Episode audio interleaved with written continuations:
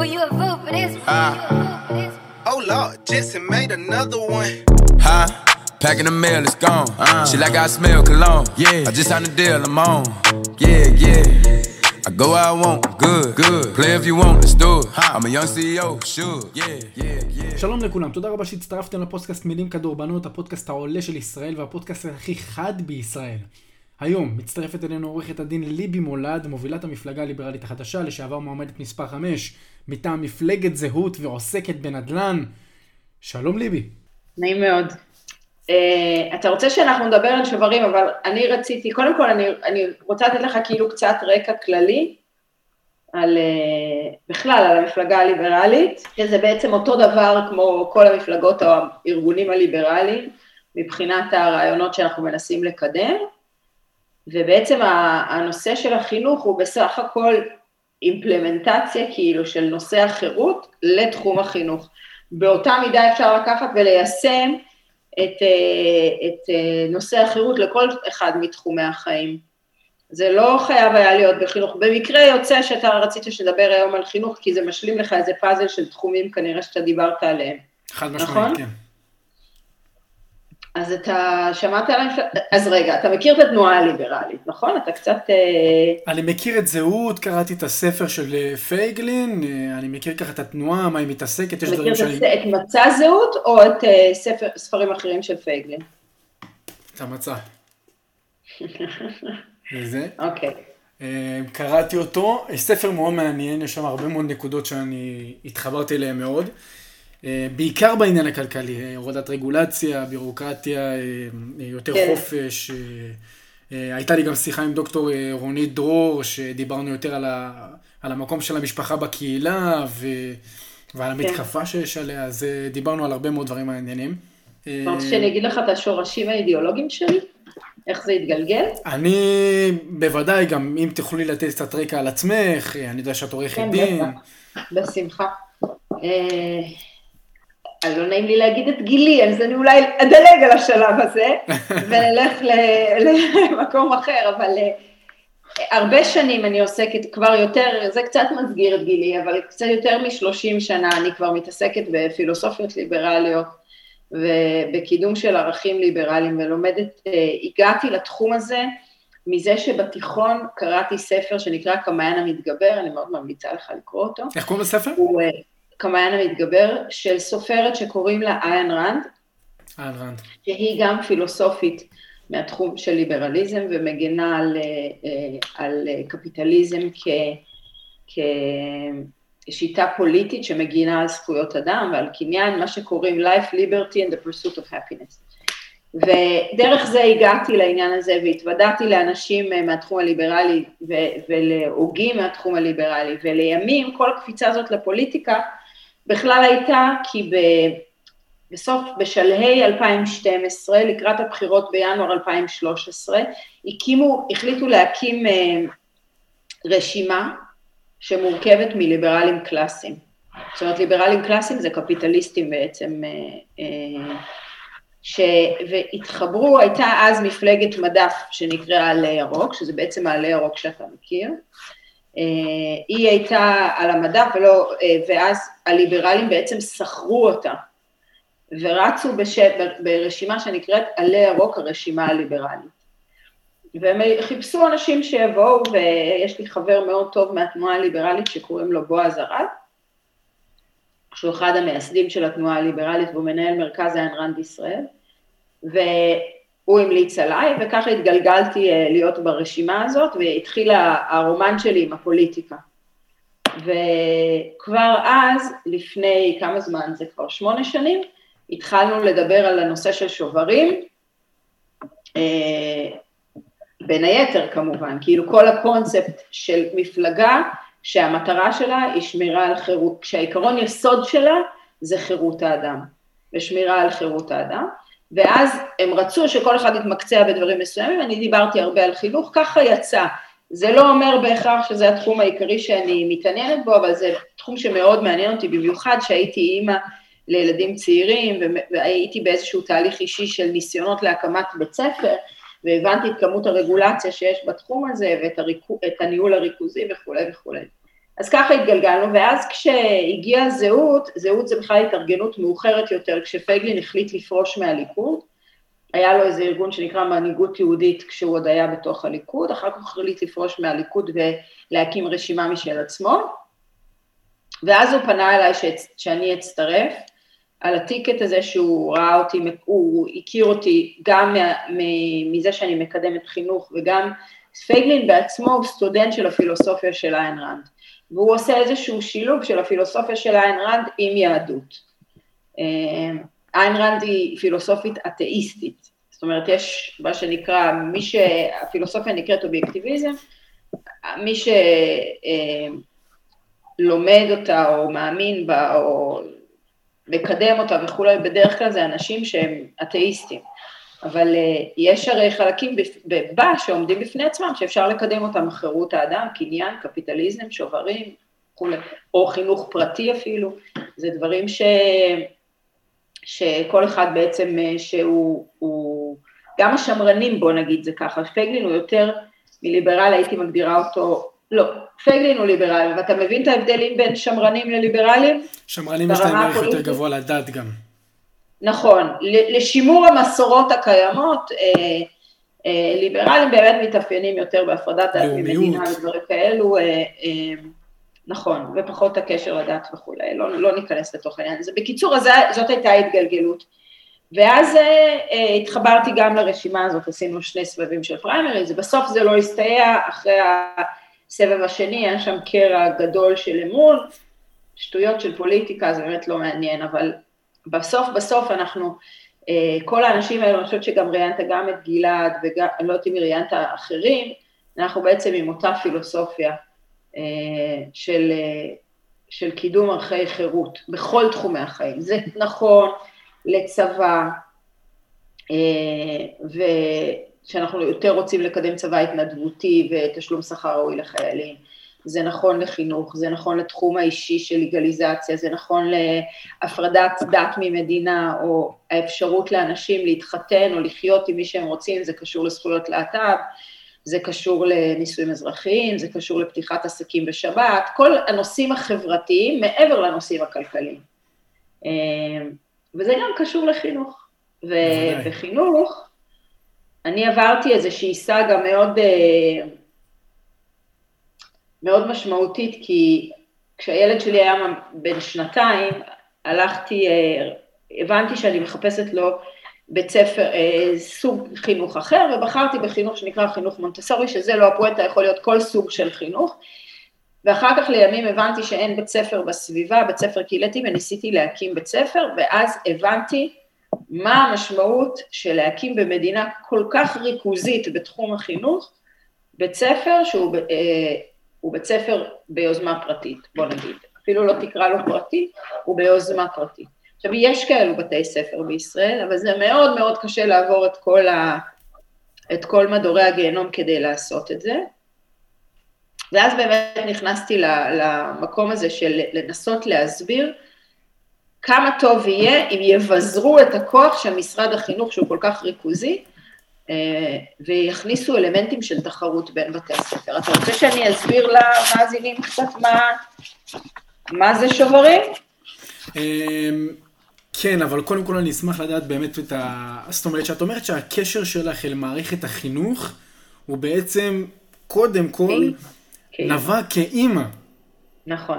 שזה נכון, כאימא, ולמדתי, גם אחרי, כאימא היה הדרייב שלי ללכת ללמוד חינוך מונטסורי, למדתי היום, אני גם, אה, מה שנקרא מדריכת מונטסורי, מדריכת מונטסורי זה בעצם המקבילה של מורה, ב, ב, רק שאין לי תעוגת הוראה של הוראה רשמית של, אה, של משרד החינוך, למדתי חינוך מונטסורי, ו... ואז התחלנו עם, ה, עם, ה, עם הדבר הזה, ואני חושבת שכדי להבין מה זה שוברים, אפשר להבין, אה, אני תמיד אוהבת להתחיל מהמקום של הכסף. הרי בישראל תקציב החינוך הוא אדיר, כן. הוא שני רק לתקציב הביטחון, הוא מעל 60 מיליארד שקל, זאת אומרת הוא מעל 30 אלף שקל על תלמיד לשנה, רק תקציב המדינה. תחשוב שעל זה יש תקציב שהרשויות נותנות, ויש גם הוצאה של הורים מעבר לזה, מה שנקרא תשלומי הורים. אז ביחד זה מגיע למעל תקציב הביטחון. זאת אומרת, מה, שקוראים ההוצאה הלאומית לחינוך, היא מעל 100 מיליארד שקל בשנה על כשני מיליון תלמידים שנמצאים במערכת, שזה מעל ל-50 אלף. תחשוב כמה מוציא על כל ילד, שאם היו, היית לוקח את הסכום הזה ומשלם אותו לבית ספר פרטי, אתה יכול לקנות חינוך פרטי מהדרגה הראשונה, ובעצם אתה לא רואה את התוצאות של זה. הורדתי לקראת השיחה בינינו את הטבלה הזאתי, הזו, שמדרגת, אוי, הדפסתי את הדף הלא נכון, אה, לא נורא, אני זוכרת אותה, שמדרגת ב-OECD את התוצאות של מבחני פיזה. עכשיו, אני אומרת בסוגריים, מבחנים זה לא הדרך הכי טובה למדוד, אה, אה, למדוד חינוך, אם החינוך הוא טוב או לא, אבל זה קריטריון שנוח לנו להשוות בו, אוקיי? וישראל, הדפסתי את זה מפה, אז אני אחר כך תערוך את זה החוצה, אתה יכול אחר כך, אופס, רגע, הנה. אנחנו, ישראל ממוצע, ב, ב, הנקודות שלנו זה 470 בקריאה, שהממוצע הוא 487, תחשוב כמה זה נמוך, 463 במתמטיקה, כשהממוצע 489, ובמדעים 462. אה, בקיצור, אנחנו מתחת לממוצע, way מתחת לממוצע, מאוד מבייש הקטע הזה של התוצאות של ישראל, וזאת למרות שאנחנו אה, מוציאים, אה, ממוצע ב-OECD, מוציאים 6.2 אחוז מהתוצר על חינוך, אנחנו מוציאים 7.2. נכון, לא משנה לאיזה שנה, זה, זה משתנה משנה לשנה, זה לקחתי את הנתונים האלה, נדמה לי מ-2016, אבל זה לא משנה את העיקרון, אנחנו מוציאים מעל הממוצע ולא מקבלים תוצאות, למה? כי המערכת שלנו מאוד מסואבת, מאוד ריכוזית, לא נותנת כלים לבתי ספר להשתפר, לא זזה עם המודרניזציה קדימה. באמת, ובאמת יש מחקרים שמראים שמעבר למינימום מסוים, על כל אה, הוצאה ציבורית, גם אם תוסיף עוד כסף, אתה לא תשפר את התוצאות. למה? כי הגופים, אם אתה לא מכניס אלמנטים של התייעלות, של תחרות, אה, לתוך המערכת, גם תוסיף, תיקח את ה-60 מיליארד, תעשה אותם 120 מיליארד, ויש לי דוגמאות מארצות הברית ובניסויים שעשו והוסיפו עוד uh, כספים ממדינות אחרות, להוסיף עוד כסף למערכת מסואבת בלי לייצר אלמנטים של תחרות לא יעזור. וזה הניסיונות שכל הזמן אומרים בישראל, תוסיפו לנו עוד כסף, תוסיפו לנו עוד כסף, אז אנחנו נהיה יותר טובים. זה לא הוכיח את עצמו כנכון, ויש על זה הרבה מאוד מחקרים. עכשיו, הנה, הוצאתי את זה, זה, זה שקף שאני תמיד מראה אותו, קו ישר, אחרי מינימום מסוים, לא משנה כמה שלא תוסיף יותר, כמה שלא תוסיף יותר, אותן תוצאות, פחות או יותר סביב הקו, כי, כי אתה, אתה מגדיל את המנגנון. והיום בישראל, בגלל הנושא של אזורי הרישום, אז כל, תחשוב על, סתם לדוגמה, מאיזה יישוב אתה? ממדרשת בן גוריון. זה יישוב? זה בית ספר. זה יישוב, זה יישוב קהילתי. באמת? כן. איזה בור אני. אה, אז אה, בית ספר עובד שם כמונופול ציבורי, הוא לא חשוף, הוא חשוף לתחרות מאוד מאוד קטנה, אם מישהו ממש יילחם ללכת לאיזה בית ספר מאוד מאוד רחוק, ובעצם הוא, הוא, לא, הוא, לא, אין לו הוא לא מתחייב לאיזשהו סטנדרט מסוים, הוא בכל מקרה יקבל את התלמידים שלו, הוא בכל מקרה יקבל את התקציב שלו, אז אין לו שום מוטיבציה להשתפר. אתה, אתה רואה? אוקיי. אני חד משמעית מסכים איתך. מה? אני חד משמעית מסכים איתך, זה, זה היגיון, כן, זה אני... היגיון, זה לא... זה היגיון, נכון, אבל רגע, אז בוא נגיד מה זה בעצם שיטת השוברים. אז יש לה ארבעה מרכיבים, עכשיו אני רוצה להסביר רק שהארבעה מרכיבים הם ארבעה מרכיבים לצורך ההסבר. זאת אומרת, בפועל זה בא אחד ביחד עם השני, אי אפשר לקחת מרכיב אחד ולהגיד בואו נעשה שובר מהמדינה, זה יפתור לנו את כל הבעיות. לא, אם לא תיישם את הרפורמה הזאת ביחד, את כל האלמנטים שאני רגע הולכת לדבר עליהם, אז אחד אה, יסכל את השני בעצם, או אם אתה לא תקדם את כולם. הארבעה זה, הם נורא פשוטים, אחד זה באמת הנושא של השובר, שאני תכף אסביר אותו, השני זה הקלה מאוד מאוד מאוד מאוד משמעותית ברגולציה לפתיחה של גנים ובתי ספר פרטיים, זאת אומרת להגדיל את התחרות. השלישית, שהיא לא טריוויאלית, זה לפתוח את אזורי הרישום, זאת אומרת, אוקיי, אתה בונה בתי ספר פרטיים או אחרים, זה לא משנה דרך אגב מי הבעלות של הבית ספר, זה לא מעניין אותי. עצם העובדה שיש הרבה בתי ספר תאפשר לכל הורה לפתור, לא להירשם לבית ספר שמסונף לו על ידי העירייה. אתה יודע, אני גרה בתל אביב באזור מסוים, אני חייבת לשלוח את הילדים שלי לכאורה לבית ספר הזה. וכדי להוציא אותם מבית ספר אני צריכה משהו שנקרא אישור לימודי חוץ. זה אישור מהמועצה שהם מרשים לי, תודה רבה, לרשום את הילד שלי לבית ספר שהוא מחוץ לאזור הרישום. ויש מועצות שלא מאפשרות. זה ממש נתון לשרירות הלב של המד... ולמדיניות של אותה מועצה. אז הדבר השלישי זה פתיחת כל אזורי הרישום, והדבר האחרון זה בעצם הכלים שאתה נותן, האוטונומיה הניהולית, זאת אומרת, אתה חייב גם לאפשר מבחינה רגולטורית לבתי הספר עצמם לשנות את התכנים שלהם ולשנות את השיטה שלהם, לשכור מורים כמו שהם רוצים, לעשות את, אתה מבין? לאפשר להם כלים להשתפר. כי אם אתה תאפשר את כל התחרות הזאת, אבל אתה תכריח אותם גם ללמד באופן מסוים, גם ללמד תוכן מסוים, גם ללמד עם מורים מסוימים, אז לא עשית כלום, כי הם לא יכולים לזוז, זה כאילו אתה נותן להם תחרות וקושר להם את הידיים, ואתה לא מאפשר להם כלים להשתפר. אז בעצם כל הארבעה המרכיבים האלו, שובר מהמדינה, הקלה ברגולציה, פתיחת אזורי רישום והעברת הסמכויות, מה שנקרא, לאוטונומיה ניהולית. זה בעצם הרפורמה. עכשיו, אני, לפני שאני אכנס אולי קצת יותר uh, להסביר את זה, אני רוצה לתת דוגמה מדהימה.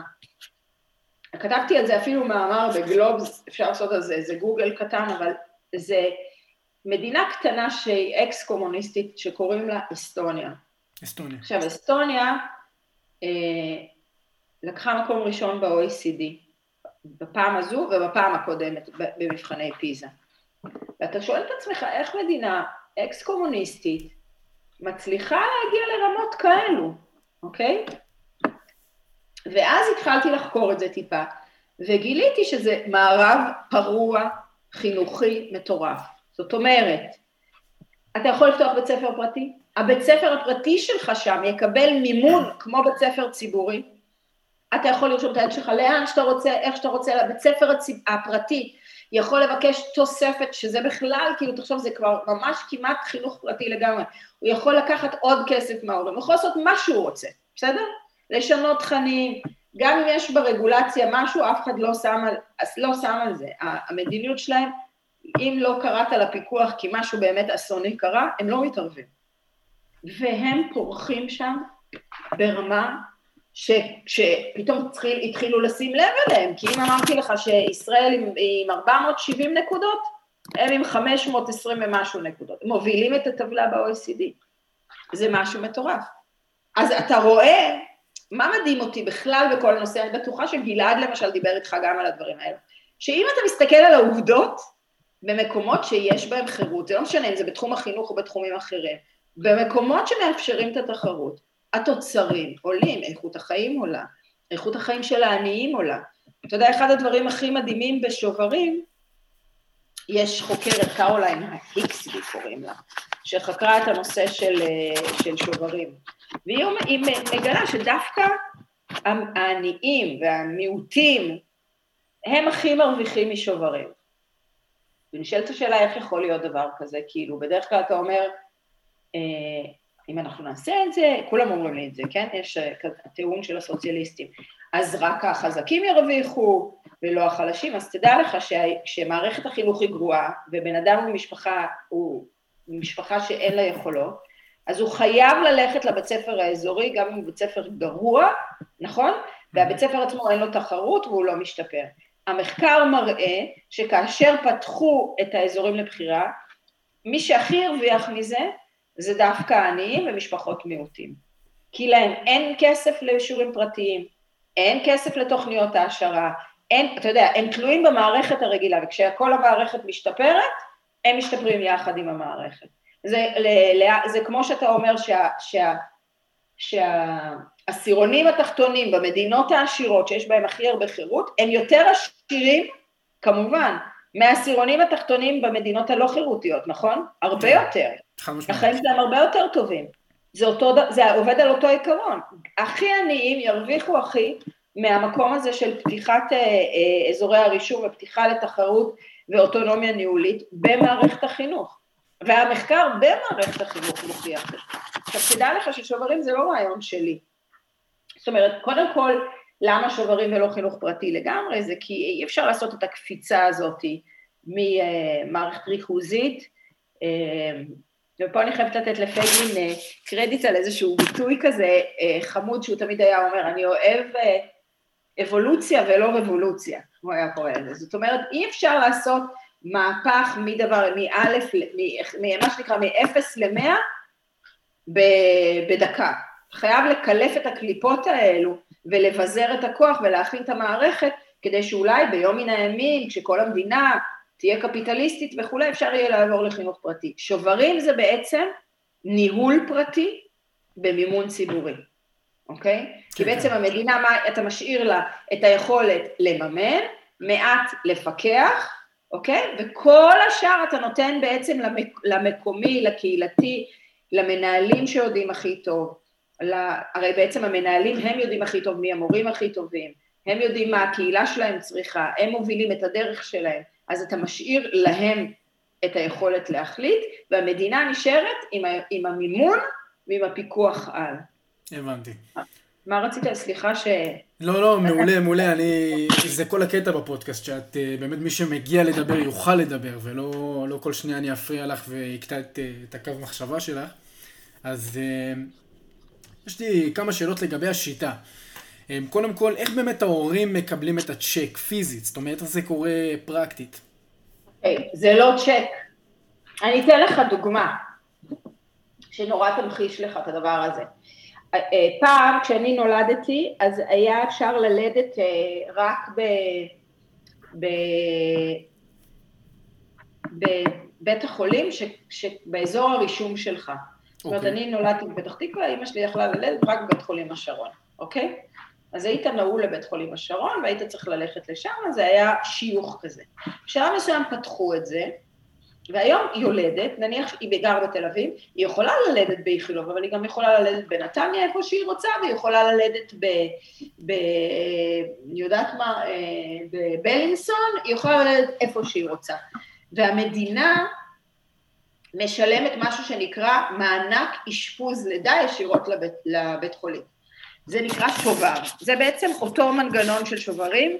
אה, אני חייבת להגיד לך שרשמתי את השובר העדכני, מענק אשפוז לידה נכון ל-2020, על אה, ילד אה, רגיל, לידה רגילה, זה 14,593. זה לא שהיולדת מקבלת את הצ'ק הזה. בית החולים מקבל את התקציב הזה כשהוא רושם יולדת, אוקיי? דרך אגב, אם זה פג, שהיו לו לפחות ארבעה ימי טיפול נמרץ, השובר עולה ל-231 אלף וחצי. אוקיי? אז אתה מבין שיש אינטרס מאוד מאוד גדול לבתי החולים לריב על היולדות, ואני לא יודעת אם אתה מכיר את זה כי אתה עוד צעיר, אבל עוד כמה שנים אתה תכיר את זה. אה, הם רבים על היולדות ממש, אתה תראה פרסומים, חדרים פרטיים, דולות, קורסים, תבואו אלינו, אתה בא ללדת, אה, אני באתי ללדת, אה, יש ארבעה סוגי קורנפלקס, איפה בבית חולים יש ארבעה סוגי קורנפלקס?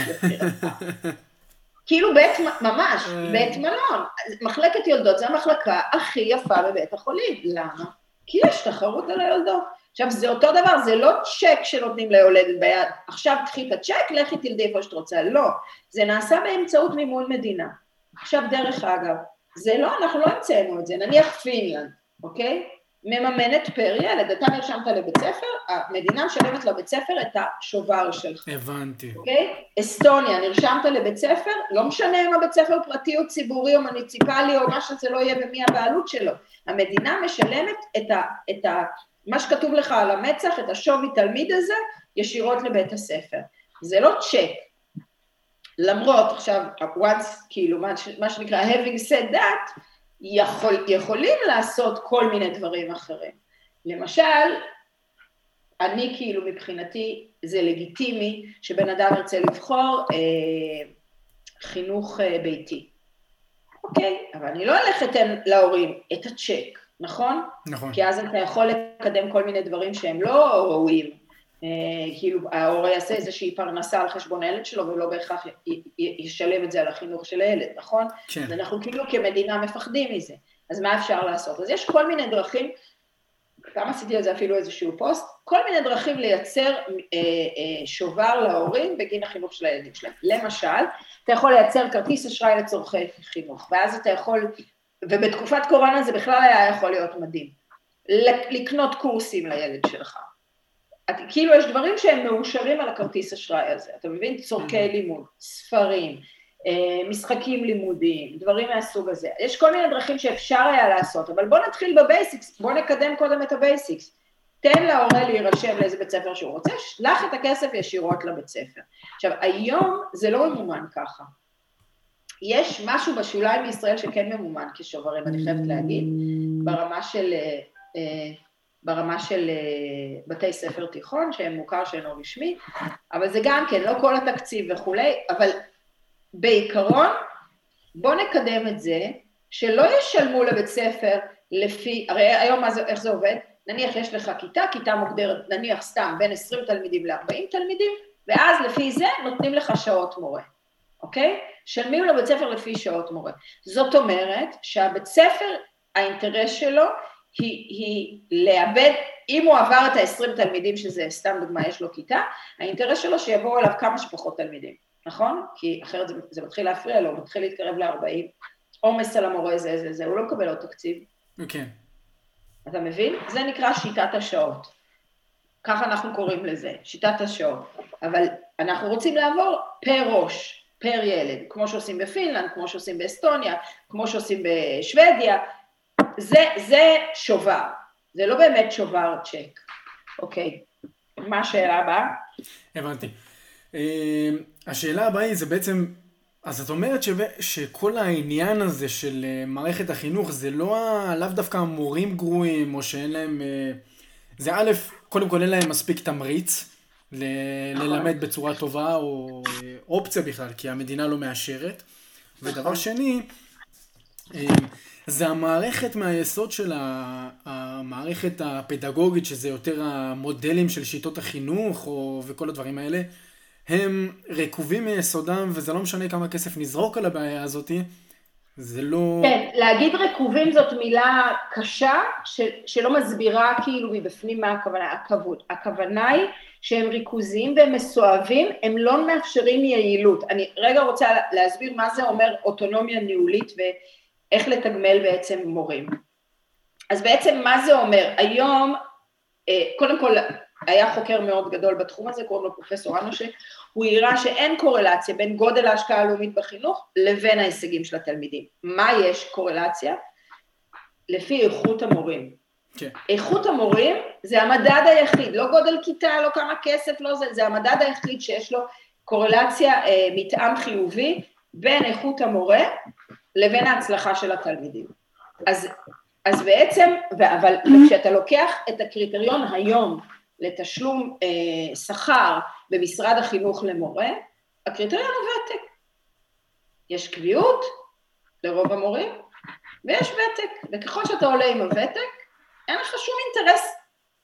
זה לא שהם לא רוצים, באים לשם עם שליחות, אבל המערכת שוחקת אותם, שוחקת להם את המוטיבציה, הורגים אותם עם, ה, עם, ה, עם הפיקוח מכל מקום, לא נותנים להם להביא את עצמם לידי ביטוי, לא נותנים להם, הם חייבים לרוץ מהר מהר עם החומר, הם חייבים ללמד רק את זה, הם חייבים, אה, ו, ורק באופן הזה והזה אה, אה, הורגים אותם ובסוף משלמים להם לפי ותק, אז מורה של 30 שנה מקבל פי שלוש ממורה צעיר שמביא שיטות חדשות, לא תמיד המורה צעיר הוא יותר טוב, אבל בוא, בוא נדמיין עולם שהיו משלמים למורים וזה חלק מהמודל שאנחנו מציעים של שוברים, שהיו משלמים למורים לפי ביצוע, ולא לפי ותק, מה שנקרא merit pay.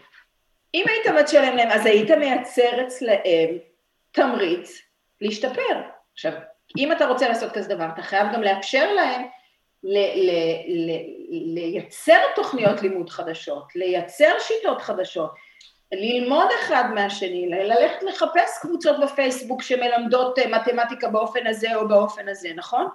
אז כן. אנחנו אומרים בוא, שחרר מהמדינה את המקום הזה, אה, את המקום הזה שהם שולטים בהכל, ותעביר את, הפ... את, ה... את הכוח למנהלים, למורים בבית ספר, להחליט איזה שיטה מונטוסורי, אנתרופוסופי, חינוך יוגה, חינוך חב"ד, חינוך זה, לא משנה, מה שאתם רוצים, אוקיי? מה שמתאים לקהילה שלכם, מה ש... תבחרו את השיטה, תבחרו את התכנים, וגם תכבד כמדינה, הרי למה אני כל כך מאמינה בפוליטיקה של העיקרון של חייבת ותן לחיות? כי זאת הדרך לאחות את השסעים בין כולנו. תן לקהילה להחליט, אני רוצה לחנך את הילדים שלי בשיטה הזו והזו, באופן הזה והזה, ותתגמל ותתמרץ את המורים להיות טובים יותר, ולהתפתח ולהתקדם עם הזמן, ו- וכשיש קורונה אז כן לרצות ללמוד איך להעביר דברים בזום, או איך להעביר דברים בטכניקות אחרות, איך להשתמש בכל מיני טכנולוגיות קיימות וכולי וכולי. כשאתה לא מתמרץ מורים להשתפר, יוצא לך בסוף שהם... רמת החינוך יורדת. גם אם הם רוצים, הם נשחקים, לא נעים לי להגיד, אני לא רוצה לבקר את המורים כי זה לא נכון. הרבה מהם האנשים שבאים כן משליחות, כן מרצון להשתפר, אבל המערכת ממש ממש מזהה אותם. השיטה, ממש. השיטה, חד משמעית השיטה היא, היא בעייתית.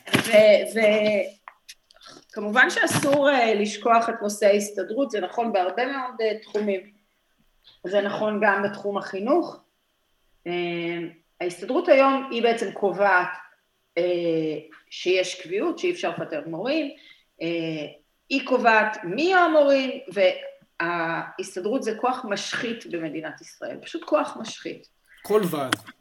אני אגיד לך מה, במדינות הסקנדינביות יש ועדים, בסדר? והעובדים מאוגדים בהם, אבל אין להם יכולת כפייה כמו שיש בישראל, להשבית את ה... אין להם אצבע על השלטר, שזה, אין להם חוק השליש. חוק השליש זה, אתה יודע מה זה חוק השליש? כן, חוק השליש, ל...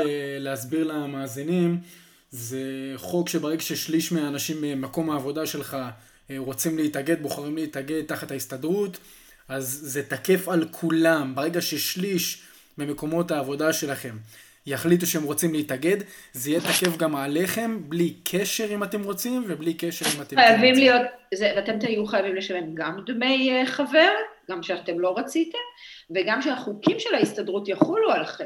שזה פשוט okay? אוקיי? גנגסטריות. אני מתנצל ממש. על המילה, אבל זה גנגסטריות. זה...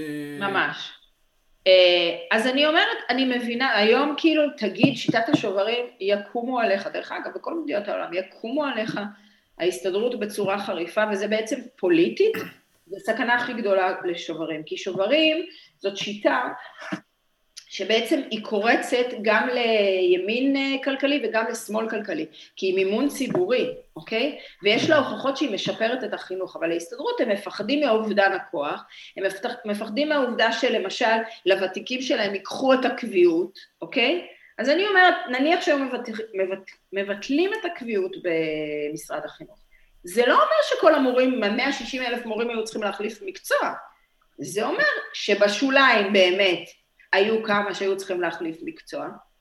המסה הגדולה ביותר היו פשוט צריכים להשתפר, אולי להחליף מבית ספר כזה לבית ספר כזה, אבל המסה הגדולה היו פשוט צריכים להיות כל הזמן בתהליך, ש... כמעט בכל מקצוע אחר שאין בו אה, קביעות, אתה יכול לראות את זה, של השתלמויות, המורים עושים את זה דרך אגב, של השתלמויות, של רצון להתקדם ולהתפתח, ולאפשר להם בצד השני להתקדם ולהתפתח. אני חושבת שההסתדרות פשוט היא גם, היא גם הורגת את, את המורים עצמם. ההגנה הזאת, כביכול שהיא לא הגנה, היא גם ממש הורגת את המורים עצמם. הבנתי. אבל רגע, למה בעצם אנחנו מדברים רק על חינוך? אנחנו יכולים גם, אתה יודע, אני, יוש, אני יושבת, לא, לא התחלתי בזה, אולי הייתי צריכה להתחיל את הפודקאסט בזה, שאני יושבת ראש של מפלגה שנקראת המפלגה הליברלית החדשה, שבעצם כל המצע שלה, אמנם לא רצנו עדיין בבחירות, נראה מה יקרה בבחירות הקרובות, כל המצע שלה זה קידום של ערכים של חירות. וחינוך זה רק חלק מהדברים. אה, כפי שאמרתי מקודם, יש תחומים רבים, אה, גם כלכליים, גם חברתיים, שאפשר לקדם במסגרת הרעיון הזה של חינוך, וזה הולך ביחד. הבנתי. אני אשמח אגב לדבר איתך על זה בהמשך אולי, אם יהיה לך זמן, או אולי אפילו בפרק נוסף.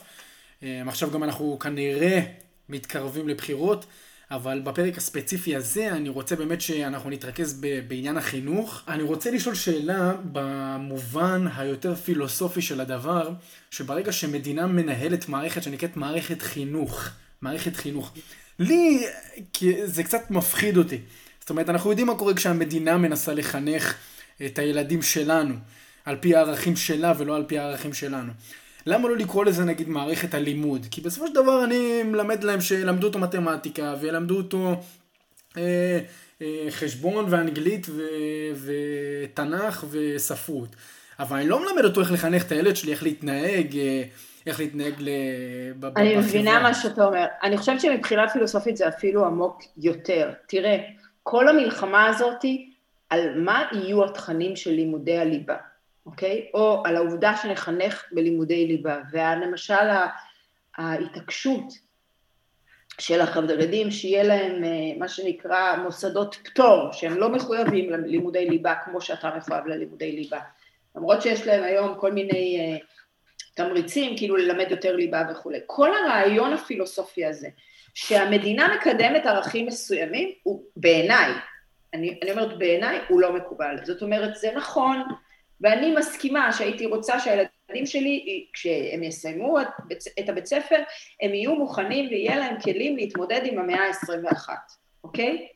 אבל אני לא, אף אחד, גם כמדינה בעיניי, וגם כ- כאדם לחברו, לא שמי להחליט עבור בן אדם שלידי איזה סוג של, באמת של חינוך הוא רוצה לתת לילדים שלו.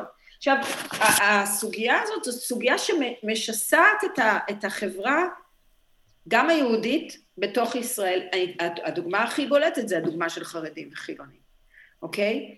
ככל שמנסים לכפות על החרדים יותר לימודי ליבה או תכנים מסוימים, ככה קרע הולך וככה הרמאות גדלה וכולי וכולי. בעיניי זאת לא הדרך הנכונה לטפל בבעיה הזאת. תראה מה אתה עושה.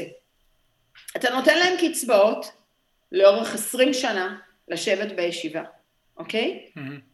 אתה, אתה אומר להם שאם הם יפסיקו להיות בישיבה, אתה תיקח להם את הקצבה, נכון? אתה מקדם באמצעות הקצבאות ישיבה בזה, אז אתה לא, אז אתה לא, אין להם צורך, אין להם, אין להם צורך, ללמוד אה, חשבון ומדעים ומחשבים וכולי וכולי, לא משנה, היום, נכון, יש תהליכים גם בתוך החברה החרדית של אנשים שמבינים שזה ייטב להם אם הם כן יתקדמו, אבל יש הרבה מאוד שהם שבויים של הרבנים שלהם ושבויים של דרך החיים הזאת וכולי, והם מנתבים את הילדים שלהם להיות תלמידי ישיבות.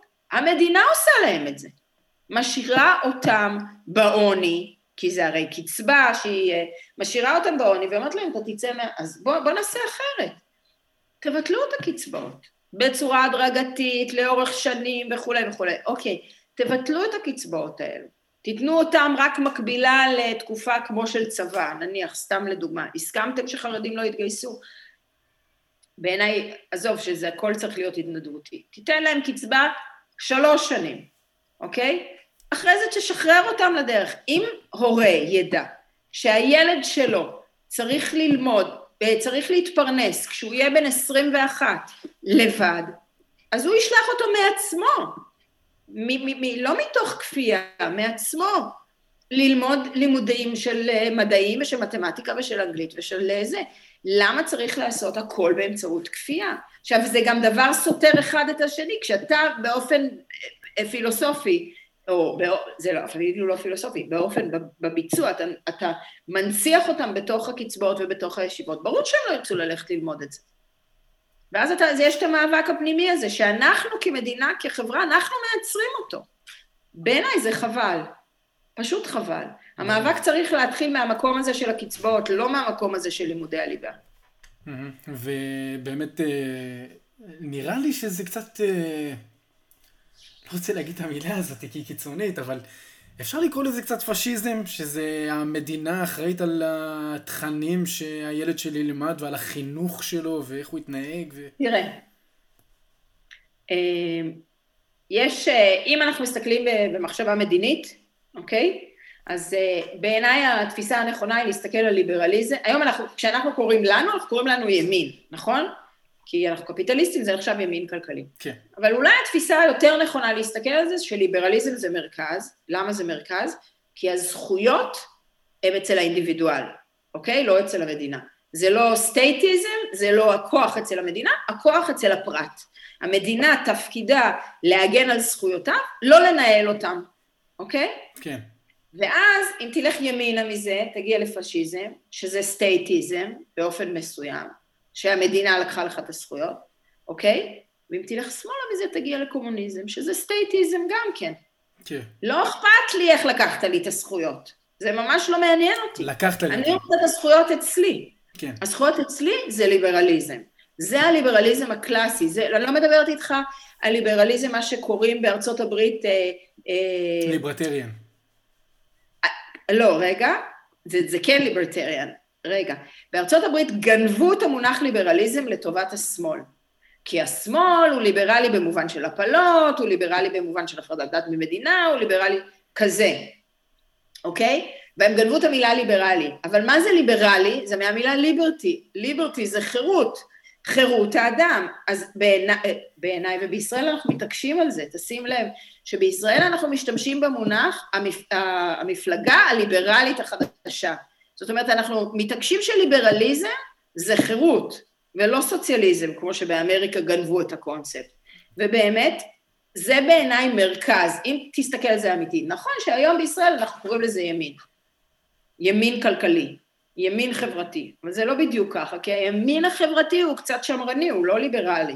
כן. Okay, אם תסתכל על ההבדל בין המפלגה הליברלית החדשה שהיא שלי, היא לא שלי, היא הדעה שלי, אה, לבין אה, בנט או שקד או, או הם, יש להם דברים מאוד ספציפיים שהם מסכימים איתנו, במובנים הכלכליים, אה, או בנט שקד או סמוטריץ', שזה אנשים שאני מאוד מעריכה, הם מסכימים איתנו במובנים האלו, אוקיי? Mm-hmm. בענייני הפרדת רשויות, בענייני בתי המשפט, שאנחנו יכולים לנהל איזה שיחה שלמה אחרת, שזה נושא מרתק בישראל. אוקיי, אבל בנושאים אחרים, לגליזציה, לא, לא, לא, מה פתאום, אל תדבר על זה. שחרור קצת של הצבא או מתן, אולי בשוליים יסכימו לאיזשהו מתן שכר ראוי או דברים מהסוג הזה, לא לדבר על זה.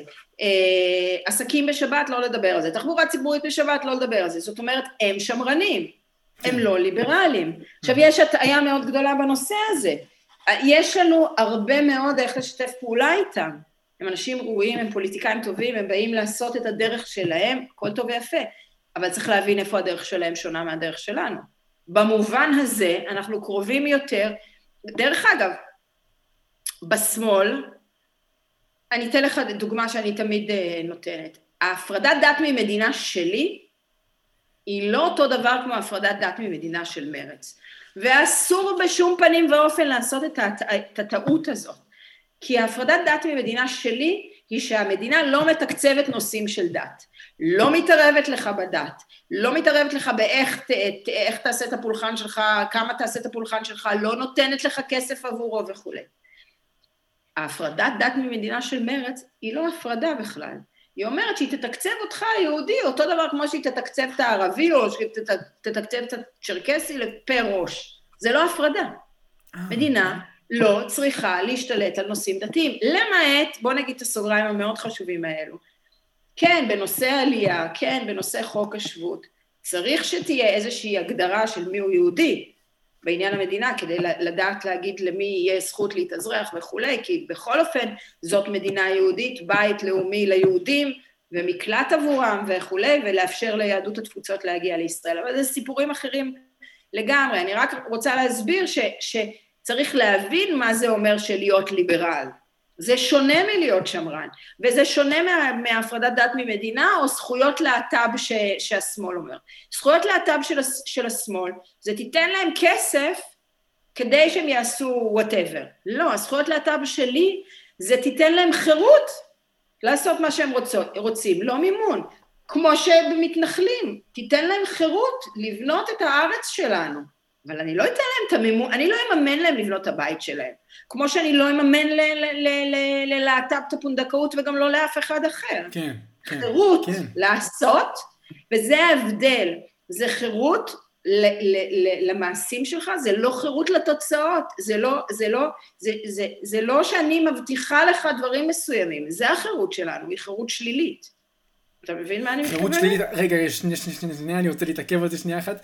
חירות שלילית במובן המשפטי זה לא חירות שלילית, חירות רעה למי שלא מבין את זה, למאזינים. אה, לא, לא רעה, לא. אוקיי, חירות תסביר את ה... שלילית היא חירות טבעית, היא אמ- אמונה ש... ותתקני אותי אם אני טועה- אם אני טועה, כי אני באמת אה, לא בקיא בזה כל כך, אבל חירות שלילית היא חירות שמאמינה שיש זכויות טבעיות שהגיעו אלינו מעצם העובדה שאנחנו בני האדם ובני חורין. אני, אני טועה או ש... אז אני אגיד לך, החירות השלילית זה החירות שלי לעשות מה שאני רוצה, ולא, אבל לא להפריע, לז- ולא להפריע לזולתי, אוקיי? כן. זאת אומרת, יש לי חירות לעבוד, יש לי חירות לתוצרים של העבודה שלי, יש לי חירות להרוויח ולבנות לעצמי בית, אוקיי? זה, יש לי כן. זכות, בוא נגיד. אבל אין לי זכות לבית. אף אחד לא צריך לשלם לי את הבית. כש, כשאתה אומר, יש הרבה אנשים שמתבלבלים, הזכות לחינוך, הזכות למדור, הזכות, זה לא הזכות שמישהו ישלם לי את החשבון. כשזאת, זה הזכויות שאנשי השמאל מדברים עליהן. אני מדברת את הזכות לעבוד ולשמור את התוצרים של עבודתי, כדי שאני אוכל לקנות לעצמי זכות קניין. חד אוקיי? משמעית. זה. לא אותה חירות. יש, יש, אה, זה גם, יש הרבה פעמים אה, אה, בלבול במונחים. כשאני אומרת שוויון, למשל, אני מדברת על שוויון בפני החוק, זה שוויון השוויון. הליברלי. כל אחד, נכון, כל אחד לכל אחד בבחירות. דברים מהסוג הזה. כשאנשי השמאל מדברים על שוויון, הם מדברים על אה, שוויון תוצאתי, שלכולם יהיה את אותו סוג של בית, או לכולם יהיה אפליה מתקנת לאותו סוג של אה, לימודים, וכולם יהיה בתוצאות. לא, זה בכלל לא, זה, זה בכלל, ואז זה שיעבוד, כי אז אתה משעבד אדם אחד לטובת רצונו של אדם אחר. זה לא נקרא בעיניי שוויון, כן. אוקיי? אמ, אני רוצה רגע ש... הרצאה ליברליזם זה בשיעור אחר. וואו, כן, זה חד משמעית וזה מעניין בטירוף, כן? אמ, אני מאוד אוהב את הכיוון, דרך אגב. אבל אמ, אני רוצה רגע שנחזור למערכת החינוך שלנו, היקרה הזאת. רגע, אנחנו עוד, אה, עד מתי יש לנו לדבר? אמרת בר- 45? ברמת העיקרון אני שומר את, ה... אה, את השיחות בין 45 דקות לשעה ורבע, אני יכול לחרוג, אבל זה גם תלוי בך, בסופו אוקיי. של דבר. אני, אני מעדיפה שעוד עשר דקות, פחות או יותר, עד אחת, זה טוב לך? אמ, 20 דקות? טוב, לך על זה, אחלה, יאללה. מעולה. אז אה, כי אני רוצה גם להגיע למפלגה שלך. אה, אוקיי, אז ב-20 דקות שנשאר לנו, אני רוצה שנדבר על מערכת החינוך, על, על החסרונות אולי שיכולות להיות למערכת שיטת השוברים, שזה הגיוני מאוד בסופו של דבר שכל בית ספר, הרי בסופו של דבר את מתכוונת למין, אה, כמו שאמרת, בית ספר שהוא, מונע, שהוא מנוהל בצורה פרטית, אבל ממומן בצורה ציבורית, נכון? הוא לא חייב להיות בבעלות פרטית. כן, בוא כן. נחדד. כן. הוא יכול להיות בכל בעלות של העירייה, לא משנה, זה לא מעניין אותי, כאילו, כאילו אני אדישה לזה. כן. בסדר? לפחות בשלב הזה. הוא ממומן בצורה ציבורית, אבל הוא לא מנוהל, הוא מנוהל בצורה עצמאית, אוטונומית. זה לא משנה כרגע מי הבעלות שלו, סבבה. אוקיי? כי את אומרת שבעצם הבסיס, אה, ברגע שתהיה אפשרות אה, לפתיחת רישומים לבתי ספר ותהיה תחרות, ו- אזורי רישום, זה, נכון. הכל פתאום יהיה טוב יותר, כי תהיה תחרות. תראה, אני רוצה להגיד לך, זה לא פתאום, זה תהליכים שעשו אותם במדינות אחרות, בשוודיה, בפינלנד. עכשיו, בפינלנד למשל, לא קוראים לזה שיטת השוברים. לא, פשוט לא קוראים לזה, אין איזה שם voucher system, כמו שתגיד בשוודיה, אוקיי? אה, פשוט מממנים באופן שוויוני פר ילד, ופשוט מאפשרים בחירה ואוטונומיה, ועושים את כל מה שאני אומרת לך פה ברפורמה, בלי לקרוא איזה שוברים. אני מבחינתי, אם זה בפוליטיקה, אני צריכה לוותר על המילה שוברים, ויתרתי. לא מעניין אותי, זה לא הטייטל שאני מחפשת, זה הביזור של הכוח והחירות. עכשיו, מה שאני רוצה להגיד, ככל שעשו את זה במדינות מסוימות, הנה אסטוניה, פינלנד, שוודיה, לא משנה מה, אה, עשו את זה יותר, הצליח יותר, ותמיד, עכשיו אני רוצה למלעיזים בנושא שוודיה, ותכף אני אענה לך באמת מה קורה עם, הח- אה, עם, ה, עם המינוסים. Mm, בשוודיה, בשנות ה-90, הסקנדינביות עשו כל מיני אה, אה, רפורמות ליברליות בשנות ה-90, כל המדינות הסקנדינביות. בין היתר, אה, שוודיה הכניסה את שיטת השוברים, ועשו בדיקה אחר כך של, ה, של ההצלחה. אז באמת בהתחלה מאוד מאוד השתפרו, והייתה שביעות רצון מאוד גדולה של הורים מהמערכת וכולי. ואז לימים ראו איזושהי ירידה, עדיין היו יותר טובים מישראל, ועכשיו חזרו להיות בעלייה. ואז אמרו, הנה, אתם רואים, ברגע שקוראים לזה שוברים, זה לא הצליח. ואז הולכים ובודקים, ורואים שבמדינה קטנה, שוודיה, בתקופה מאוד קטנה של, של עשור, אוקיי, תמתח את זה קצת יותר, קצת יותר מעשור בעצם, הגיעו כמויות אדירות של מהגרים. של אנשים מהגרים במצב סוציו-אקונומי נמוך, עם פערים מאוד גדולים ממה שהיה לאוכלוסייה, והתלבשו להם על מערכת הרווחה ועל מערכת החינוך, והורידו בצורה משמעותית את הממוצעים במבחני פיזה השוואתיים הבינלאומיים, אוקיי? עכשיו, לקח זמן עד שהדיפוזיה הזאת נעשתה, לקח זמן, כי הם היו חלק מהמערכת.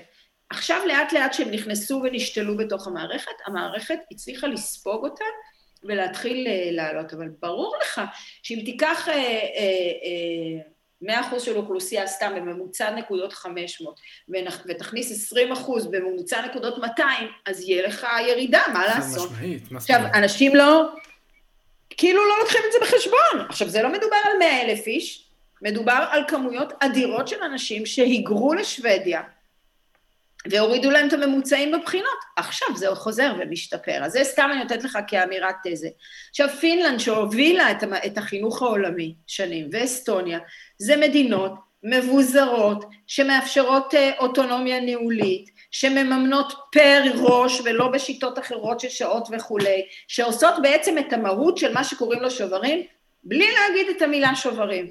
וזה מה שאני מנסה להגיד. עכשיו, איפה המינוסים? אני אגיד לך איפה המינוסים, וזה מאוד מאוד מאוד חשוב שנדבר על זה, כי, כי זה הדרך שלנו להיאבק בזה שזה יקרה, כי בישראל יכולים עוד להביא את זה, ואז להגיד, רגע, אבל אנחנו לא ניתן לבתי ספר ליפול. מה, הרי כל הרעיון בדבר הזה שבית ספר רע, הורים לא יבואו ולא יירשמו. נניח יש שני בתי ספר ב, ב, בשכונה מסוימת, אחד טוב ואחד רע. בוא נניח. אז ההורים כולם יודעים, הרי נניח יש לי בני דודים באשדוד, הם כולם יודעים איזה תיכון הוא טוב ואיזה תיכון הוא לא טוב, בסדר? כמו שהילדים יודעים מי זה המורה הטוב ומי זה המורה הלא טוב, לא צריך להיות גאון גדול בשביל זה. ואז כל ההורים רוצים לרשום לבית ספר אחד. היום הרגולציה לא מאפשרת, אבל אם הרגולציה הייתה מאפשרת, אז הבית ספר האחד היה הולך ומאבד את התלמידים, ובית ספר השני היה פותח עוד כיתות, עוד כיתות, וכאילו נהיה בית ספר אה, משגשג ומאוד מאוד מצליח, נכון? עכשיו, מה קרה בצ'ילה? צ'ילה זאת מדינה ש, שניסו אה, כאילו לעשות רפורמה ליברלית בחינוך ולהביא את שיטת השוברים, אבל מה קרה? כשבתי ספר מסוימים אה, עזבו אותם התלמידים, הגרועים, עזבו אותם תלמידים זה, פתאום זרקו להם אה, זריקת עידוד ודוגמת תקציב ולא נתנו להם ליפול. אז מה עשית בזה? השארת, הנצחת במערכת את כל הרע. כל הרעיון זה לתת מה שנקרא לייצר market of education, כמו באסטוניה, לייצר, לייצר שוק חופשי בחינוך. עכשיו, ברגע שאתה עושה את הדבר הזה, ושזה אופציה אחת, זאת אומרת, אתה, וזה מה שאמרתי בהתחלה, אתה חייב את, המר, את כל המרכיבים האלו. כשאתה עושה את הדבר הזה ואתה זורק זריקת עידוד פתאום לבית ספר ממש גרוע ולא נותן לו ליפול, אז הרסת את כל הרעיון. לחילופין, אתן לך דוגמה אחרת.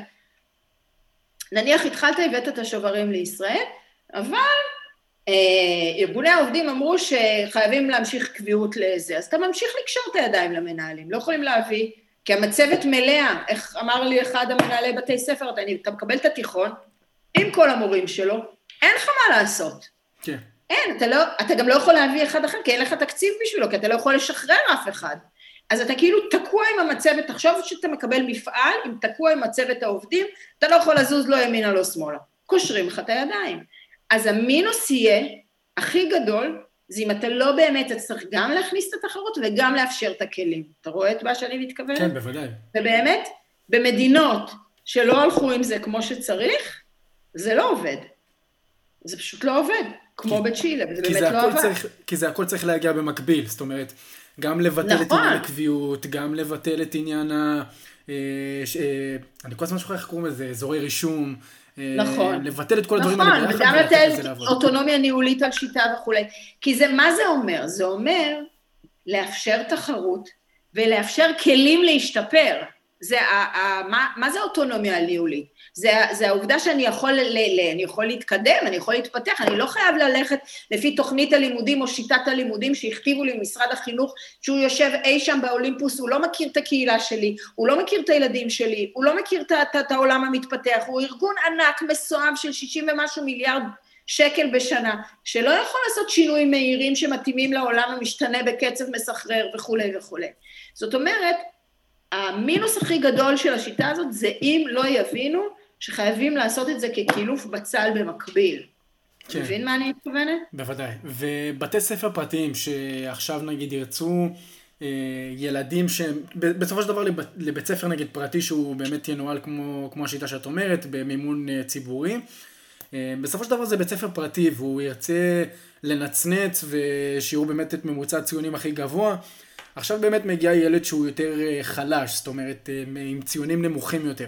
הוא מגיע והוא נותן את השובר והם אומרים לו, תקשיב, זה יוריד לנו את הממוצע, הם אומרים ביניהם שם בתוך הנהלת בית הספר, זה יוריד את הממוצע, והם יגידו אולי שווה לנו לא לקבל את זה, אז איפה זה באמת ה... אז, אז, אז יש לזה כל מיני אה, גישות ודעות. נניח באסטוניה, זה מערב פרוע, ובגלל זה הם כל כך השתפרו, בסדר? זה מערב פרוע.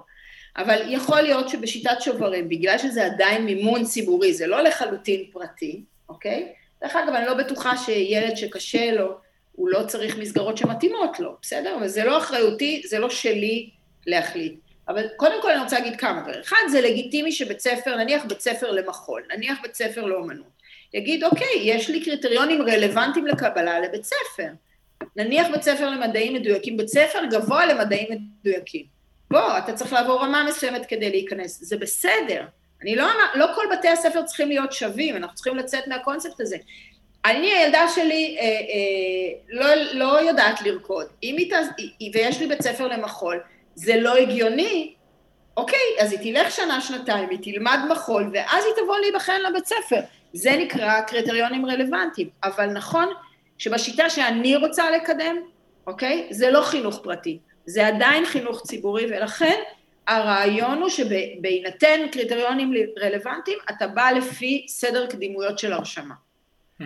זאת אומרת, first come first serve, אם יש לי ארבע כיתות נכון להיום, אני לא אומרת שאי אפשר יהיה לפתוח כיתה חמישית, ולבית ספר יהיה אינטרס כלכלי לפתוח כיתה חמישית, כי הוא יקבל עוד תלמידים ועוד כסף, אבל נניח יש, החליט הבית ספר שהשנה אין לו מקום והוא רק ארבע זה, מי שבא ראשון נרשם.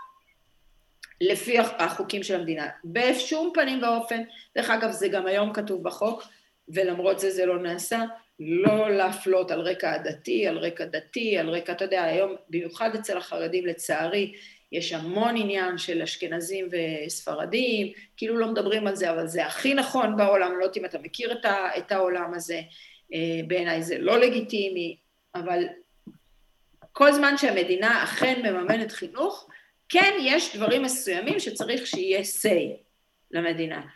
בעולם האוטופי שהכל יהיה פרטי, נדבר על הדברים האלו אחר כך, אבל בעיניי זה לא תקין, כל זמן שהמדינה היא בשיטת שוברים, כן.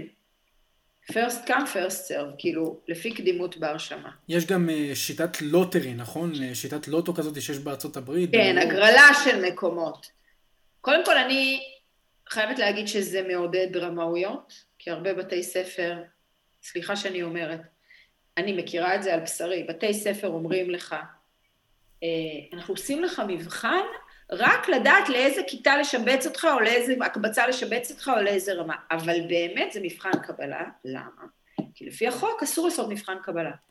צריכים לעשות הגרלה. אז הם אומרים, אנחנו עושים הגרלה. זה לא באמת נכון. אין שם שום הגרלה ושום דבר, לוקחים את האנשים הכי טובים מהמבחן. אבל נכון, אפשר גם בשיטת ההגרלה.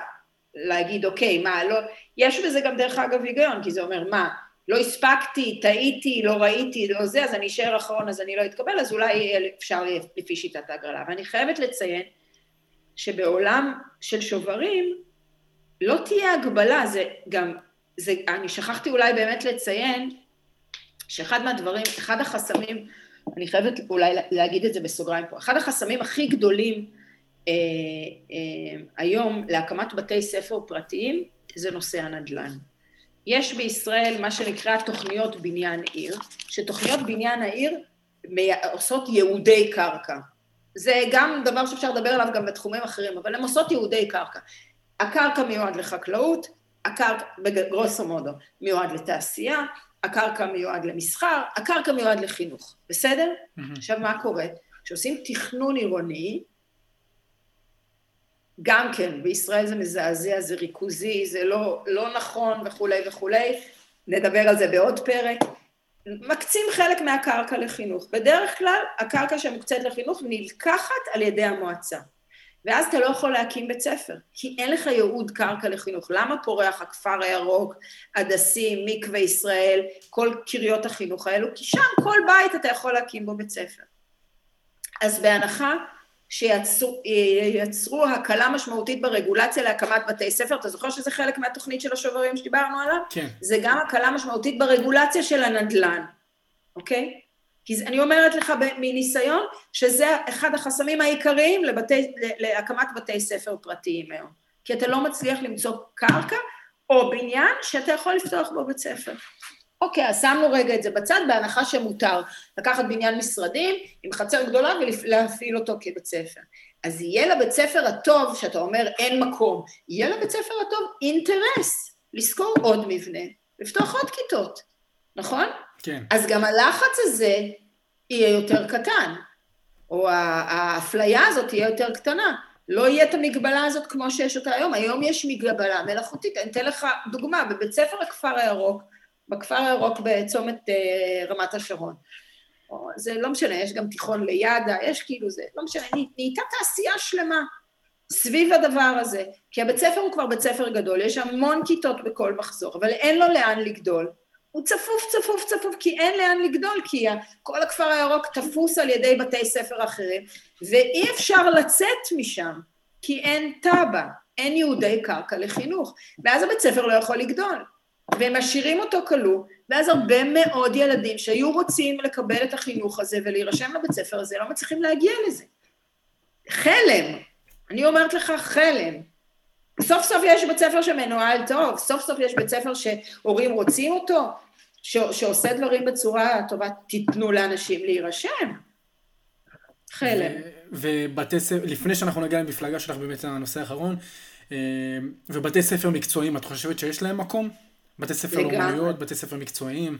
לגמרי, לגמרי. אני חושבת שה... בכלל, תראה, ישראל זאת אחת המדינות הכי משכילות בעולם, עם כל מיני תארים שאין שום דבר מה לעשות איתם, בסדר? לא, באמת, אנשים גומרים תואר ראשון, אין להם מקצוע, הם לא יכולים להרוויח 4,000 שקל בחודש. אה, למה? ת, תסתכלו על השוויצרים, מדינה דרך אגב מאוד מאוד מאוד חירותית. כן. דמוקרטיה ישירה, מודל מהמם, שגם עליו צריך לעשות פודקאסט לדעתי, תביא איזה מומחה אה, שידבר על זה, ושם יש הרבה מאוד חינוך מקצועי, ודבר מדהים שקורה בשוויצריה, שהייתי מאוד רוצה לאמץ אותו, יש מסלולי התמחויות אינטרנשיפ בתוך חברות, זאת אומרת, סתם דוגמה, הלכת למסלול בנקאות בתיכון, אתה, ישמים אותך בגיל 15 לעבוד, בבנק אתה מתחיל לצבור אה, ניסיון, אז גם הבנק מקבל כוח עבודה זול וזה, וגם אתה מרוויח לימודים. ו- ויש ממש מסלולי התמחויות מקצועיות בכל התחומים, שיתופי פעולה בין בתי ספר לבין, חו- לבין השוק, כאילו, לבין חברות, וזה עובד נהדר, אני מאוד מאוד בעד זה. גם ילדים, כפי שמונטסורי גילתה, ילדים בגיל uh, ההתבגרות, גילאי 15 עד 18, הם צריכים גם לעבוד, הם רוצים גם לעבוד. הם כבר לשבת כל היום רק מול, אה, מול ספרים ומול אקדמיה, זה לא בהכרח הדבר. שחררו אותם, אף אחד לא קבע שחייבים כולם להיות אקדמיים, אוקיי? חד משמעית. ועוד פעם, זה דרישות השוק ודרישות ההורים ודרישות התלמידים. תשחרר ותראה אם השוק יזרום לכיוון הזה או לא. אמ, אגב, בצי דה ווס, שרת החינוך של, אה, של אה, דונלד טראמפ, יש נכון, לה... נכון, היא מקדמת דברים. יש לה משפחה שהיא ידועה, שיש להם רשת של charter schools ענקית, שבכל בתי הספר שם לומדים טיס. זה מטורף, זה מטורף. קודם כל, ננסי דה ווס, היא מקדמת שיטת שוברים בארצות הברית. charter school זה בדיוק השובר... הבתי ספר הציבוריים האלו שמקבלים מימון, יש מימון אה, ציבורי, אה, אה, מימון ציבורי אבל מנוהלים בצורה פרטית. זה אמרתי לך, זה לא מעניין אותי הבעלות. אה, והיא מאוד מקדמת את שיטת השוברים. לצערנו, לדעתי, זה לא, יכ- זה, זהו, נגמר עידן טראמפ, יש לי הרבה ביקורת על טראמפ וכולי, אבל עידן טראמפ נגמר. כן. אה, אז אה, יצאנו לא מפארק השעשועים. מה? יצאנו מפארק השעשועים, ישראל. כן. לא, יש אני לא, אני לא, אני לא מגן, אני כן מגנה עליו ולא מגנה עליו, אני לא מגנה על ההתנהגות שלו, על ההתנהלות שלו, על החוסר קונסיסטנטיות שלו, אבל בהחלט הוא הרבה יותר pro-business מאשר ביידן. כן. pro-good education מאשר ביידן. באופן יחסי היא צריכה לבחור בין... זה כמו שאני יכולה להגיד לך שבישראל, מה שנקרא, בלי לנקוט בשמות, בין הימין לבין השמאל, יש לי המון המון המון המון ביקורת על הימין. אבל אם אני צריכה לבחור אה, אה, אה, ביבי נתניהו כשר אוצר או עמיר פרץ כשר אוצר, אז הבחירה שלי אוי ברורה. ואבוי, אבל זה, זה כמו להגיד, אבל אה, לעמיר פרץ זה כמו להגיד, זה כמו לא, להגיד, אבל, אבל ביידן זה עמיר פרץ שלהם. אמ, אני לא יודע עד כמה הוא סוציאליסט, הוא באמת עד כדי מאוד סוציאליסט. סוציאליסט. והסגנית שלו בכלל אסור. לא, קמאלה כן. האריס, אגב, כל ה... נראה לי שהיא נבחרה נטו בגלל שהיא אישה והיא שחורה, אני לא יודע... זאת אומרת, אנשים בכלל לא מסתכלים על העובדה שהייתה תובעת, מחוזית, ומסתכלים על הצבע שלה, ועל המגדר שלה, זה לא... זה מעצבן. נכון. אה, נכון. בוא נדבר על המפלגה שלך, אבל אה, ליבי, בואי נדבר על מה שבאמת התכנסנו בשבילו.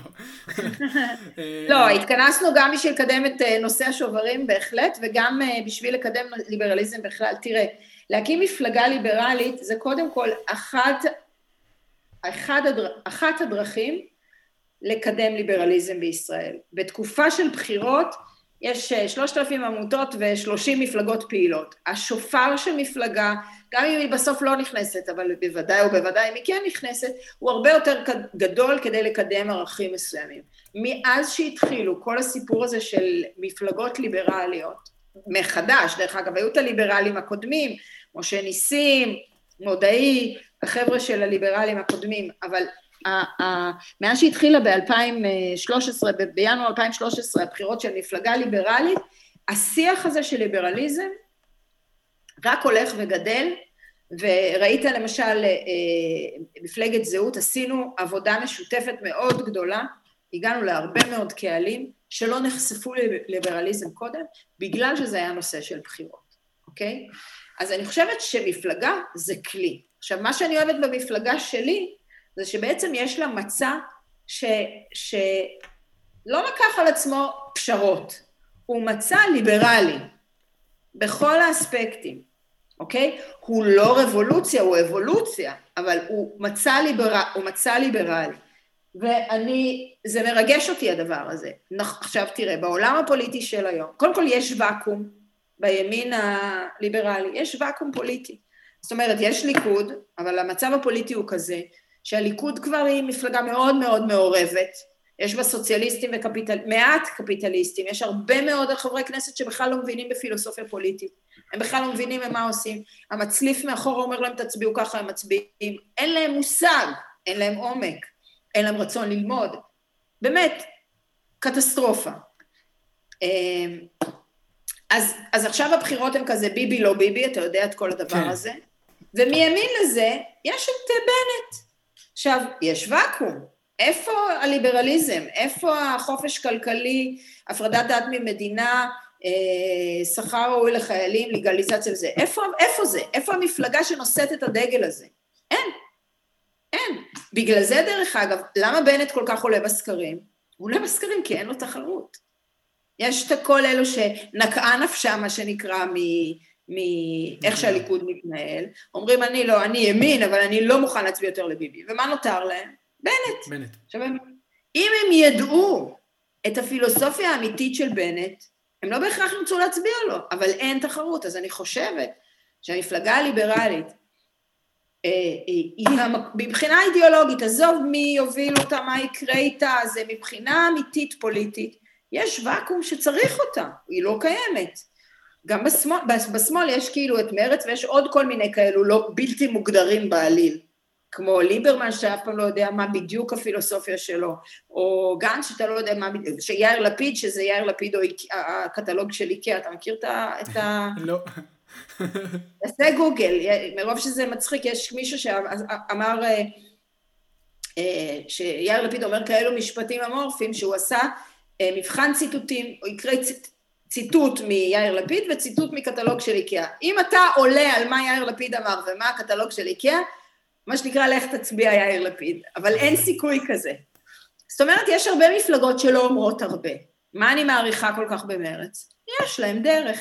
זה לא הדרך שלי, זה 180 מעלות מהדרך שלי, אבל דרך יש. הם סוציאליסטים, הם שתי מדינות לשני עמים, יש להם דרך מסוימת, אוקיי?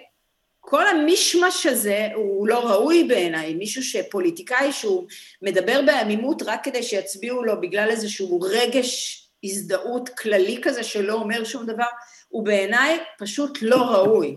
לכו תלמדו מהמסורת השוויצרית, שמה זה בן אדם שיודע מה זה השתתפות פוליטית, אוקיי? ו, ומבחינה אידיאולוגית, אנחנו ממש ממש חסרים, ממש. ואני עובדת מאחורי הקלעים, לעשות שיתופי פעולה עם גורמים שהם יותר סלבים, יותר מוכרים, יותר חזקים אלקטורלית מאיתנו, שהיום מכירים אותנו רק בתוך הקהל הליברלי, מחוץ לזה אנחנו אנונימיים לחלוטין. אז, אז, אז אני, אני כן עובדת וכן משתדלת ל, ל, ל, ל, לקיים שיתופי פעולה עם אנשים שאלקטורלית הם הרבה יותר חזקים, תוך כדי שימור האידיאולוגיה. אז אולי אני לא אצליח להשיג את כל המצע שלי, אבל אני, לפחות יהיה לי שם את המצע שלי ואת המצע שלנו, כי אני שותפה עם עוד הרבה אנשים ליברליים שהיו רוצים אה, לקדם את אותו, את אותו מצע, אבל חלק מהדברים לפחות, אוקיי? כי היום אה, אה, אחוז החסימה הוא מאוד מאוד מאוד, הוא חסם מאוד גדול למפלגות חדשות להיכנס. אז כאילו תמיד זה הולך לפי כמות הסלביות שלך, או כמות ההכרה הקודמת שיש לך בציבור, ולא לפי האידיאולוגיה. אנשים לא מצביעים אידיאולוגית. כן. אגב, אה, סתם שתדעי שמה שאתם עשיתם בזהות, אומנם לא נכנסתם לממשלה, אבל הצלחתם להצית פה רעיון שהוא... הצלחתם להעלות את, ה... את הליברליזם הזה, שאנחנו דיברנו עליו עכשיו, ונכנסתם לתודעה. זה לא היה לשווא. אה, למי ברור. שחושב. זהות ברור. עדיין בשיח של כולם. אני רוצה להגיד משהו, בכלל, כל נושא הליברליזם זה עבודה משולבת של הרבה מאוד ארגונים ליברליים, אני יכולה לתת סטודנטים למען חירות, אה, חופש לכולנו, התנועה הליברלית החדשה. שולמנים עובדים במתווה של ליברליזם, נכון, היה שם כל מיני כוחות שמאל וימין אה, כלכלי ביחד, אבל הם תופסים, אביר קארה זה בן אדם שתופס את הכיוון של ימין כלכלי. אה, הרבה מאוד ארגונים עובדים לכיוון הזה כבר תקופה ארוכה מאוד, מאז מחאת, מחאת הקוטג' הייתה הטריגר. ואז קמו, אמרו שמחאת הקוטג' הובילו אותה מאחורי הקלעים אנשים שמקורבים לדב חנין, כאילו, עד כדי כך סוציאליסטים. אנשים שדיברו על העלמת בנקים, אני לא יודעת אם אתה זוכר את ה... או, או קרא, אתה לא זוכר בטח כי אתה לא בגיל, אבל את, ה, את, ה, את, ה, את, ה, את הדברים האלה. ואז כאילו, כ, כ, כלעומת זה, קמה התנועה הליברלית, ובאמת מלא מלא ארגונים ליברליים נכנסו אה, לתוך השיח ועשו עבודה, ואז בא על הירוק הרשימה הליברלית, והכרנו אחד את השני, והתחילה זה, ואז באה זהות שגם שילבה דתיים וחילונים, למרות הקרע שיש היום בין דתיים לחילונים בנושא של ליברליזם. אה, אבל בסך הכל כאילו זה התחיל לבוא מהשטח, וגם העובדה ש... ש המדינה הולכת, במובנים מסוימים יש קצת פחות רגולציה, אבל בהרבה מובנים הולכת לכיוונים של, פח, של יותר סוציאליזם, וזה מאוד מאוד מדאיג את האוכלוסייה. ו, ו, והרחש בחש הזה, והכתיבה הליברלית אה, של הרבה מאוד כותבים ליברליים, וההתעסקות הליברלית ברשתות החברתיות מעלה את זה לשיח, וחלק מזה, ההצלחה של זהות מיוחסת לדבר הזה בעיניי, ו, וגם זהות עשתה עבודה מאוד יפה, והלאה זה יהיה גם בארגונים שיקומו אחרי זה.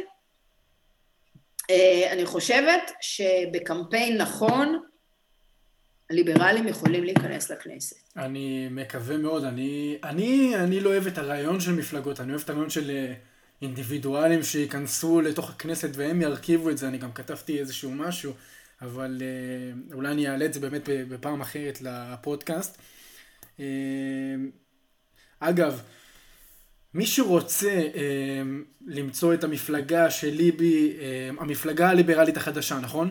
המפלגה כן, הליברלית אני החדשה. קודם כל אשלח לך, אני רוצה שכשאתה מציג את, ה, את, ה, את הפודקאסט, אני אתן לך לינק, שיש, שיהיה לך לינק בפנים למצע של המפלגה. בוודאי, בכיף גדול. אני, אגב, אני תומך גדול של מצעים, אני לא מבין למה כל המפלגות פתאום לא, לא כל כך, אה, לא כל כך שולחות את המצע, לא כל כך מתייחסות למצע, אני, אני, בגלל זה, כי הן לא רוצות להיות מחויבות למשהו מסוים. זה שזה מבאס. שזה מבאס. אה, תשלחי לי את זה ב- בוואטסאפ, ולמי שהיו כמה מושגים שעפו כאן בפודקאסט, ואני רוצה רק אה, למרכז את זה. הספר שליבי ממליצה עליו זה כמעיין המתגבר של איאן ראנד, ומי שרוצה נכון, באמת ללמוד וגם על- מרד הנפילים, אז יש רשימה של ספרים של איין רן שאני ממליצה, אה, ויש גם ספרות ליברלית אחרת כמובן, אבל איין רן זה כמה, אני התחלתי מכהנא מתגבר, אבל יש את מרד הנפילים שהוא ספר חובה שלה. חובה. מרד הנפילים. אה, נכון. ומי שרוצה באמת ללמוד על השיטה של שוודיה, יש דוקום מצוין באור של כבין 40 דקות ל-55 דקות, של, אה, ביוטיוב, שנקרא Sweden Lessons for America, למי שמעוניין. אה, היה מאוד מאוד? מעניין. מה זה? לא, תמשיך, אני אשלים אחר כך את דבריך, כן. אין בעיה, היה מאוד מאוד מעניין, אה, ליבי, תודה רבה שנתת מזמנך, גם להציג את המפלגה לך. שלך, וגם אה, אה, לדבר איתנו על שיטת, ה, שיטת השוברים בהרחבה, ומילים לסיום. היה תענוג. כל הכבוד לך, באמת, שאתה מתעניין ושאתה מנסה להרחיב את השיח בנושאים שהם לא טריוויאליים. אה, היה כיף, אני מקווה שנמשיך לשתף פעולה. בעזרת השם. להתראות, ביי, להתראות ליבי, שיהיה לך אחלה של שבוע. גם לך. I got this knot inside my throat, call my vodka with vodka. And I'm not suicidal, oh, I just drank to forget my problem. Seems like the kids these days are all just looking to get higher. I'm just the same many things I won't tell my